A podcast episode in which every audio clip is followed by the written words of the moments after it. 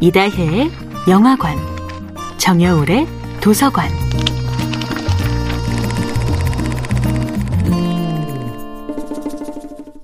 안녕하세요. 여러분과 아름답고 풍요로운 책 이야기를 나누고 있는 작가 정여울입니다. 이번 주에 함께하는 작품은 주디스 허먼의 트라우마입니다. 폭력을 종결짓기 위해서는 인권운동 같은 정치적이고 공적인 행위의 개입이 필요하다고 주장합니다. 남성이 여성보다, 어른이 아이보다, 국가가 군인보다 우월한 위치에 서 있기 때문입니다. 약자의 인권을 보호하고 폭력을 당한 피해자들의 곁에 서서 그들의 이야기를 들어주는 것이야말로 트라우마 치유의 시작이기 때문입니다.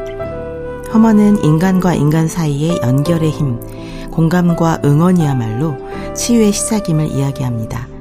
세상에 나 혼자 버려진 것 같은 공포에 시달리는 피해자에게 가장 중요한 것은 바로 안전감의 회복입니다. 점점 더 개인화되어가는 현대인의 생활 속에서 사람들은 정신적 고통을 개인의 문제로 경험하게 되었습니다.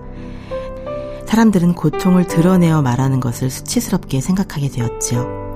또 타인의 고통에 관심을 갖는 것을 오지랖 넓은 행동으로 폄훼하기도 합니다. 재난이 일어났을 때는 온 나라가 들썩이다가 점점 당신의 상처는 당신이 알아서 처리하시지요 라는 쪽으로 돌아서는 냉정한 반응을 지켜보는 피해자들은 1차 트라우마보다 끔찍한 2차 트라우마를 겪게 됩니다.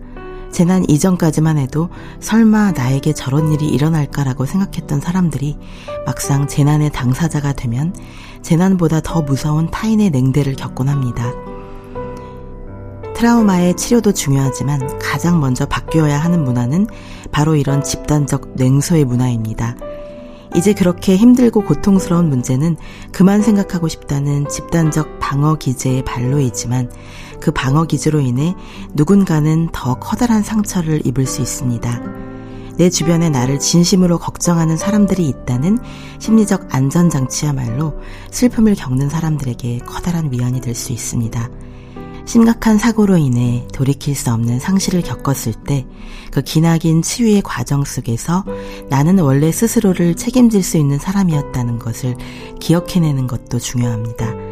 내 손으로 나를 챙기고 내 두 발로 내 인생의 길을 걸어왔던 나에 대한 기억을 잊지 않는 것이야말로 또 다른 치유의 시작이 될 수 있습니다. 정여울의 도서관이었습니다.